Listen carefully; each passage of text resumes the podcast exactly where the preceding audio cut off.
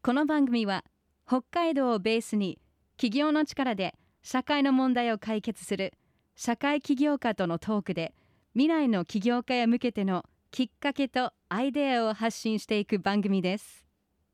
進行 MC はスタートアップコミュニティスターズ代表で起業家支援を行っている入澤拓也さん。そしてアシスタントは私アイシスです。さて本日のゲストは一般社団法人メイコ代表理事大門正明さんですおはようございます。おはようございますよろしくお願いします。よろしくお願いしますはじめましてですね。そうですね。はい、はちょっとじめまして。この番組にふさわしいテーマでちょっと今日お越しいただいてるんですけども、本当ですかね。はい。大門さんもともとまあどんなことをされていて、はい今ちょっと何をやってるのかっていうのを簡単に自己紹介いただいてよろしいですか？はい。僕たちの法人は、とすべての命が大切にされる社会っていうのを一応目指していまして、で主に3つの事業をやってまして、はい。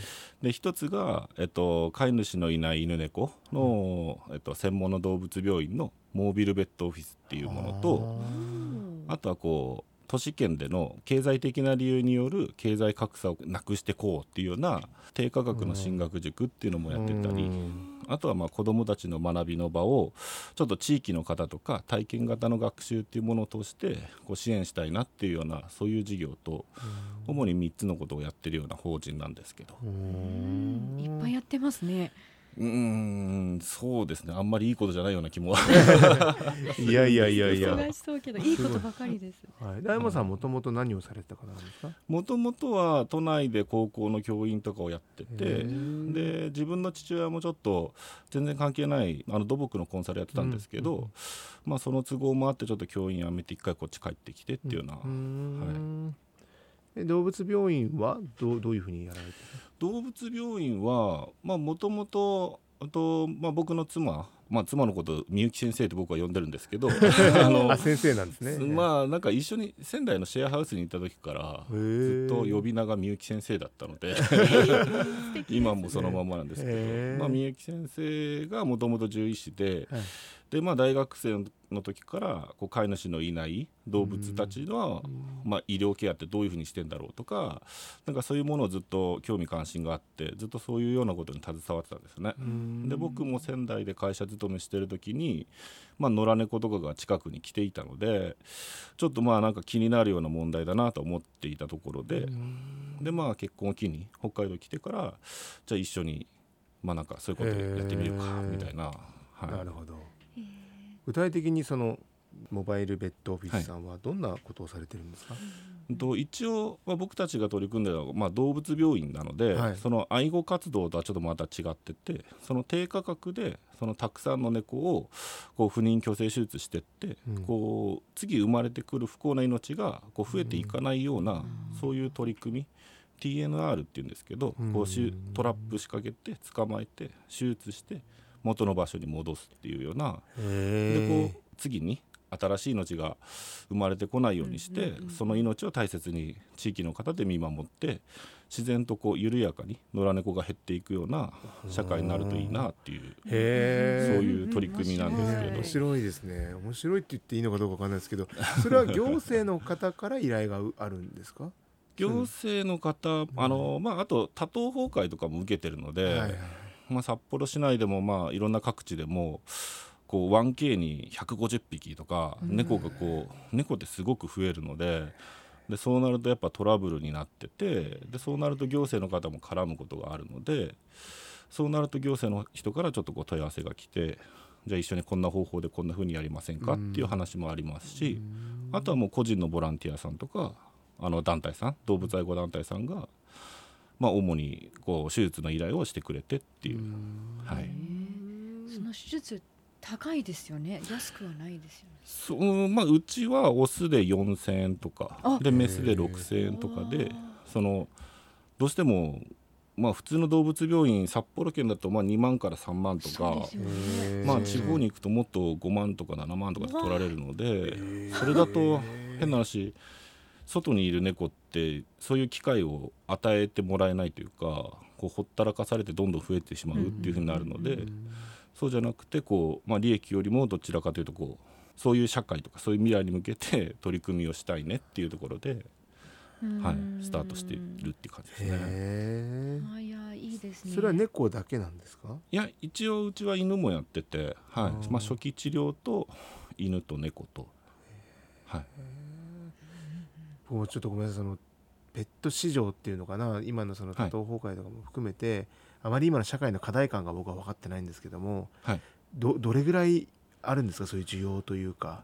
うーんまあ一応行政の方とかではい。最近なんかこう殺処分ゼロとかっはいはいはいて結構歌うんですけはどい。それって一昔前はこう行政がこう言われたらこう引き取り拒否ができなくてで全部こう収容してでもうどうしようもないってなって殺処分とかしてたっていう現実があったんですけど、うんなんとなくこう社会がそれを許さなくなってきて、で行政側としてもこう受け取り拒否みたいのができるようになってきたんですよね。うーん。なので殺処分ゼロっていう数字上はなってるところも多いんですけど、うんうんうん。でも単純にこう動物愛護団体の方にしわ寄せが来てるっていう。なるほど、はい。ペットショップに行けばもう20万とか 40万で売ってるそうですよね。猫ちゃん最近なんかまがた高くなってきて、ね。物愛護法が改正されてうんうんうん。またちょっとあの値段が上がってきてっていう、はい。でも野良猫もいっぱいいるのにねみんなを救そうですったらね。そう。なんか最近ゴールデンタイムのテレビでも、ね、よく愛護のことやってくれるので、うんうんうん。なんかこうある種ブームみたいなのにはなってるんですけど、うん。もうちょっとこうなんかこういろんな人にこう実情も届けばいいなとか、うんうんうんうん。なるほど。ねなんかこの立ち上げはいつからやられてるんですか？一応2017年の6月に動物病院をスタートしてて。はい、でまあその時にまあちょっと他の僕の個人的な本もスタートしてたのでその時は結構忙しくて、あれでしたけど。ね。そそれからもうじゃあ、えー、丸5年ぐらいになるわけですね。そうですね。5年6年目とかそんな感じだと思うんですけど、こここまで順調に来てる感じですか？まあ本当に初め需要がそもそもあるのっていうところからスタートしてたのでまあ順調なのですかね。まあ一応年間の手術頭数は道内で1600とか去年は？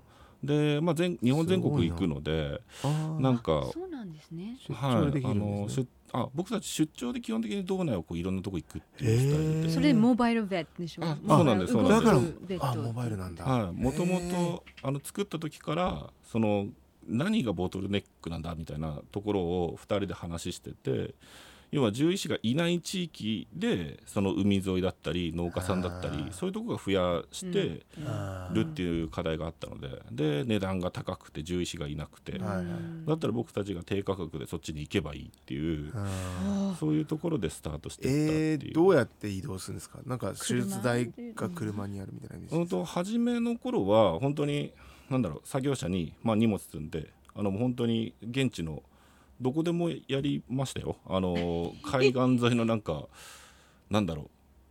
釣りの道具入れてるような小屋？みたいなところで、えー。なんかあの発電機外で炊きながらやったりとかもやへったし、ー。まあ今だと結構皆さんよくしてくれるのでその各地のクリーンセンターの一部貸してくれたりとか。あその地区の公民館みたいな地区センターみたいなとこ貸してくれたりとかそういうところでこう頭数が1日3 4 0やりたいって時はそういうところを、ー340 340はい、3 4 0 40やりたいって時はそういうところを借りてもらう方がいいですし。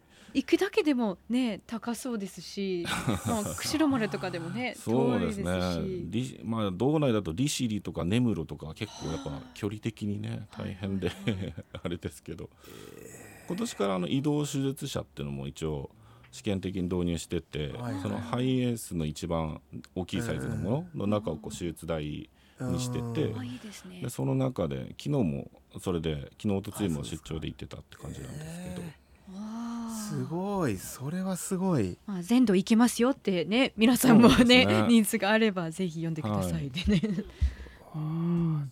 それはちょっと壮絶さ340で猫い一匹がな何匹ぐらい産めるんですか？なんか10 12と猫か。はまあ大体1回で出産4から6あそうなん頭ぐらいを産んでて、うんうんでまあ10妊娠して10週ぐらいで産むっていうのとあとまあ年に34回埋めるのでだからすごくこうなんだろうなオスメスしかもこう、はいは兄弟とかも関係なくこう4ヶ月ぐらいから妊娠できるので生後。すごいバンバン増えていくっていうのがねこの繁殖能力が高くて。そうなんですね。すいませんはい。知らなかったです。知らなかった。早い。まあでもね多頭崩壊のやつねよはいく見ると、まあ結構そうですもんねテレビで見るとね。そうですね、はい、そういう現場に行ってやる。いや言ってますよ。あの 本当は衛生的にどうかなとは思う時もあるんですけどでも本当に立ち上げ当初とかはおーなかなか強烈だなみたいな。うんでもやっぱし猫のケアって結局人のケアなのでこう、うん、この環境じゃ暮らせないよねとか、うん、これじゃあ猫も人間も不幸だよねってところもやっぱ最終的には行き着くので。うん。うん、猫の問題取り組んでるんですけど最終的にはやっぱし人の部分に踏み込んでいかざるを得ないかなっていう、はい、そういう意味でもやっぱ行政とも、はい、連携しながらっていう確かにそうだな重たいな。深いですね。深いな、うん。Stars Social Change 今日は一般社団法人メイコ代表理事の大門正明さんをお招きしています。ここからは大門さんの人物像を聞いていきましょうか。ご出身はどちらですか、はい。えっとまあ生まれと育ちと江別です、はい、ナイス。趣味は？趣味はうんとまあ競馬も好きですしうん。あとまあ強いて言えばこう海外ドラマを一気見したりとかするのも好きです。最近何見てますか？最近はなんかまああのちょっと古かったんですけどイテウォンクラスとかも見てて、はい。まあ、やっぱり一気にパッと見ちゃって。もう ハマっちゃうんですよね。そうですね。面白いですよね、はい。アメリカも韓国も両方はい。いいですね。座右の銘は？とやらない後悔よりやった後悔っていうのはうん常に心にはあるかなっていう、うん。子供の頃なりたかった職業は？と競馬のジョッキーです。おー す週ごい。3ぐらいは本当に思ってたんですけど、ええ。なんか募集要項とか見てるとあの親も呼んで身長が伸びるか伸びないかとかあのやっぱ体重管理がすごく大変だ確かにね。無理だなってなってまあ今ねラジオだから見えないかもしれないですけど 無理ですね。無理なんですよ、はい。まあ YouTube 見ればねでも。45キロとか47キロにねなれないと思うので。私も無理です。あと身長もありますよね。867ぐらいあるので多分もうその時点でダメだと思う。ですね。なんか70弱ぐらいじゃないと多分なれないんだと思う、はい、癒しの時間は？と愛犬と散歩する時間がとても、はい。うん、なんか心地がいいです。あ、はい犬いるんですね。そうどんなどの種類ですか？となんかその子も保護犬でなんか管理センターからもらってきた、もうおばあちゃんなんですけど、うんはい、最近はもうずっと寝てばっかなんですけどね、うん。はい、外行って一緒にこうまあ作業しながらこう散歩したりとか、いやーでも本当に man's best friend と英語で呼んでるんですけどねあの人のベストフレンド、うん。大親友が犬なんですって。えー。そう。Man's best friend is a dog. そう。そう。だから本当にもうお互い分かってくれてるっていうかあとお互い似てくるっていうのもある 本当もう家族の一員ですよね。はい可愛いです。素敵です。ありがとうございます。はい、ありがとうございます。いや僕もね犬は、まあ、生涯今3匹目なんですけおどーまあやっぱり思い出がねやっぱりあるからもう本当にねこの間子供たちに押されて買っちゃったんですけどプはい。ードルをね、だけどその前にずっとやっぱりいたのが本当に僕のもう相棒だったんでね、それは本当にわかるな、うん、野良猫とかもあのちょっと聞きたかったんですけどなんか、はいもしかして思ってるリスタンさんもいるかもしれないんですけど、はい。ね、北海道大自然あるしなんかはい。もう自由でいいんじゃないですかって思ってませんか。ねそういう方もいると思います。はい、うん。うんそれに対して何かうんまあ野良猫って基本的に野生動物ではなくて人間がこう飼育放棄をした結果生まれてきてしまった存在だと思うのでその山猫とかねその自然にいた野生動物であればその理論も通じるかなと思うんですけど、うん。個人的には人間が作ってしまってあるであれば、うん。まあ僕たちが責任を取るべきなんじゃないかなとは、はい考えてます。ギャップ Yep. そうです.ねそういいと思います。いやーだからこの命ひ一匹ずつね大事にしていきたいはいって思ってるからこそこれをやってらっしゃるんですね。そうですね、まあ、全部保護できて全部幸せな家族が見つかるっていうのが理想なんだと思うんですけどでも現実的にそれってなかなかできないので、うんその TNR のその戻す手術して元に戻すことが一番だとは思ってなくて、ただまあじゃあほっとくのっていうのはまた違うかなっていうところで、はい、野良猫ってそんなに見見なくないですか？いいるんですか？やっぱり。うーん。ちょっと帰りにちょっと意識してもらえると実は意外に、い。るはいんですか？二条市場とかさっと横切ってたり、あはい。まあ、あとはスーパー銭湯の裏の方とか。なんかどうしてもあったかいところとか猫好むので、はい、そっか。冬でも入れるはい、なるほどね。猫のその集団でわーっているイメージがちょっと僕もあんま見たことがないので多分海岸とかそういうところにいらっしゃるんですかね、なんか。そうですね。なんうん、あの小樽とかもやっぱし海町なので、うん。一時期すごい増えてましたしね、今はだいぶ落ち着いたと思うんですけど、はい、うんそういうのをこう行政がバーって移動どっかに移動してそこでまとめて面倒を見るということはしないんですか、行政は基本的に預こう猫でも犬でも預かってしまうとこうその後のあれが大変なので、はい、どちらかというとボランティアさんとかにこうこういう相談があってさっていうことをお願いできないかなっていうのが今は多いような。なるほどですね、は難しい問題ですよね、ね。それもね税金でやるのかっていうとまたなんかねそうなんですね。まあど、人間の方が優先だっていうところは、まあ、理解しているのでなんかそれもある種一つの結論でいいと思うんですよね、うん。ただ一番良くないなって最近思ってるのがこう話もしないで問題をどうするっていうところを考えないっていうのが良くないと思ってるのでなので各地でそういう猫のその活動をしてる方たちがこう対話の場を作ってじゃあ村として町としてじゃあ私たちは野良猫に対してどういう姿勢でいたいのかとか、うん。どういうふうに今後していきたいのかみたいなのをこう一緒にこう行政と民間と混ざって話して方向を決めていく、そういう活動が大事なんじゃないかなとは、でその結果としてできるできないっていう部分ができてくるし、何を優先順位高くするかっていう話も出てくるので、その中で決めてもらえるっていうのが一番望ましいような気は、はい、するんですけど。ど深いですね。ねね。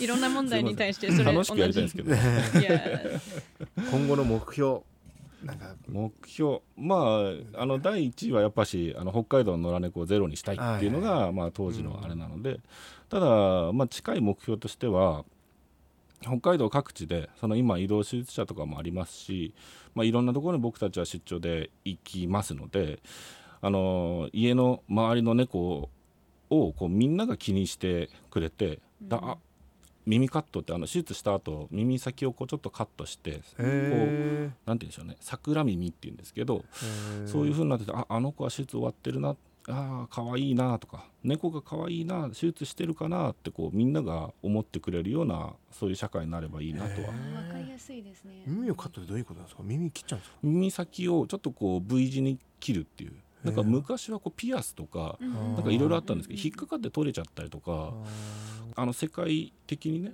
こうそういう基準があって、あーそうなんですか。はい。へえなるほど。でもまあ痛くないですよね。い、そうですね。あのピアスみたいな感じで。はい、特に耳痛みはないと思うんですけどね、ただ大事なのはこう、まあ、また捕まってお腹開けられる方が、ね、大変なのでないものを探されるって結構大変なのであそれよりかは手術が終わってますっていう目印がついてる方ーあーそうがなんだ。うん。たまにそうなんですよね。分かんなくなっちゃうとうん大変なので。最後にこれ番組はその起業を目指す人たちに、はい。その社会の課題を起業という手段で解決してもらおうと、はい。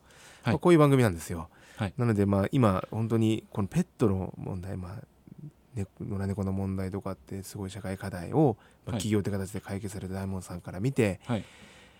なんかそれを目指す人たちにメッセージかなんかいただければと思うんですけど。と、まあ、僕自身はこうなんかこう目見えづらいというかそういう社会課題をこう解決していこうと思うと、まあ、多くの人を巻き込んでこうみんなに協力してもらってやっていかないと解決しないって思っているので、となんか社会教育士を受けてた時に、うん。なんかこう印象に残った言葉、井上久志さんの言葉でちょっと一部なんですけど、うん。と難しいことを優しくで優しいことを深く、うん。深いことを面白くやろうっていうなんかそういうような言葉は常に意識してどうしてもあのネガティブだったり、うん。まあ、暗くなってしまうので、はいはい。できるだけ楽しくみんなが協力できるようなそういう環境を作っていくっていうのが大事かなと思ってます。なるほど。すごい伝わってきますね。この番組の中でもまあ楽しくって何度も言ってくれてるからすごい大事ですね。なるほどね。